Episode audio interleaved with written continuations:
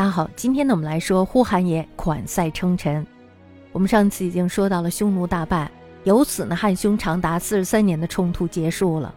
汉朝对于匈奴的用兵呢，总共有七次，大约动用骑兵一百二十万，步兵九十万，其他补给运输的人员呢，可以说是不计其数。财务费用上呢，多达上千亿钱，闹的是海内空泛，天下躁动。而匈奴的损失呢，就更加的惨重了。大家想想。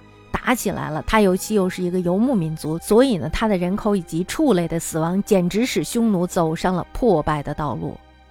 游牧民族他本来生育就是少的，因为孩子多了，他也养不起，是吧？大家想，我们为什么要农耕呀？农耕的主要目的就是养活更多的人，而农耕呢，也确实实现了这个目标。但是我们知道，匈奴它有没有农耕呀？它没有农耕，所以呢，这时候它在人口上的损失是极其惨重的。而在战争中呢，他又先后失去了河西还有河南这样美好的牧场，还有就是西域财富区霸权又被汉庭给摄夺了，因此呢，他很难恢复到他全盛时期的那个样子。尤其危险的是，在他的联盟当中呢，比如说东方的乌桓、北方的丁零、西南方的羌族，都受到了国际变局的鼓励，成为了匈奴的敌手。而在西侧，又因为汉朝大西北长城系统这时候被确立了。西长城自敦煌郡起，连接秦长城，筑有烽火台，而且呢还设立了兵卒瞭望。也就是说，这个不是虚设的，狼烟四起是什么意思呀？是吧？那么再加上乌孙又投入了汉方的怀抱，成为了汉西方事业的得力辅佐。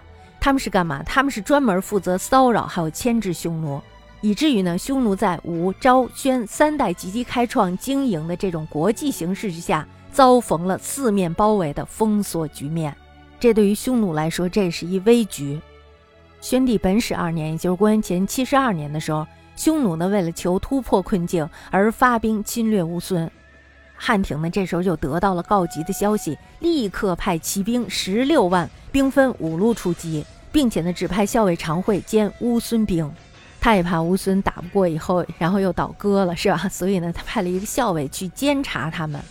会和其他西域亲汉的附属国联军共击匈奴，匈奴呢这时候赶紧闻讯北逃，逃走了。打不过我还不能跑嘛，是吧？所以骑马跑了。结果呢就被常惠截击在右谷离王庭。这时候呢斩胡首四万人，这人本来就不多，又死了四万，是吧？获畜类七十万余头，收获太大了，简直是。那么这时候匈奴呢可以说是惨遭失败。遭此惨败以后，又知国内连年旱灾以及酷寒交加，人口死亡可以说是十分之三，畜类是损失殆半。这时候我们可以说，匈奴他被悲哀的厄运给笼罩了，面临是一个什么状况呀？面临着全面崩溃的危机。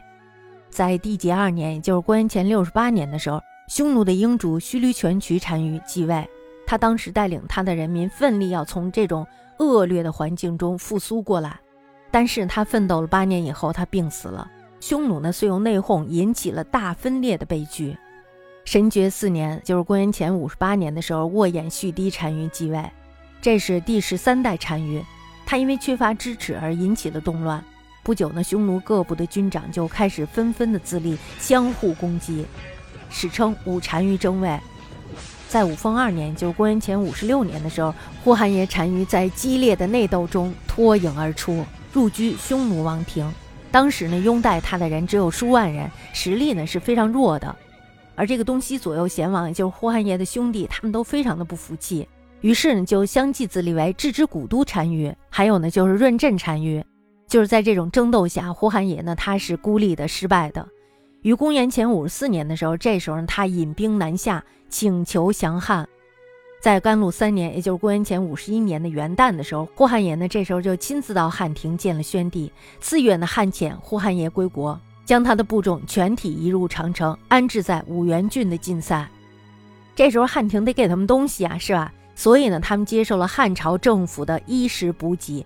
从此，匈奴沦为了汉朝的藩属，北边呢，于是就清静了长达六十年的时间。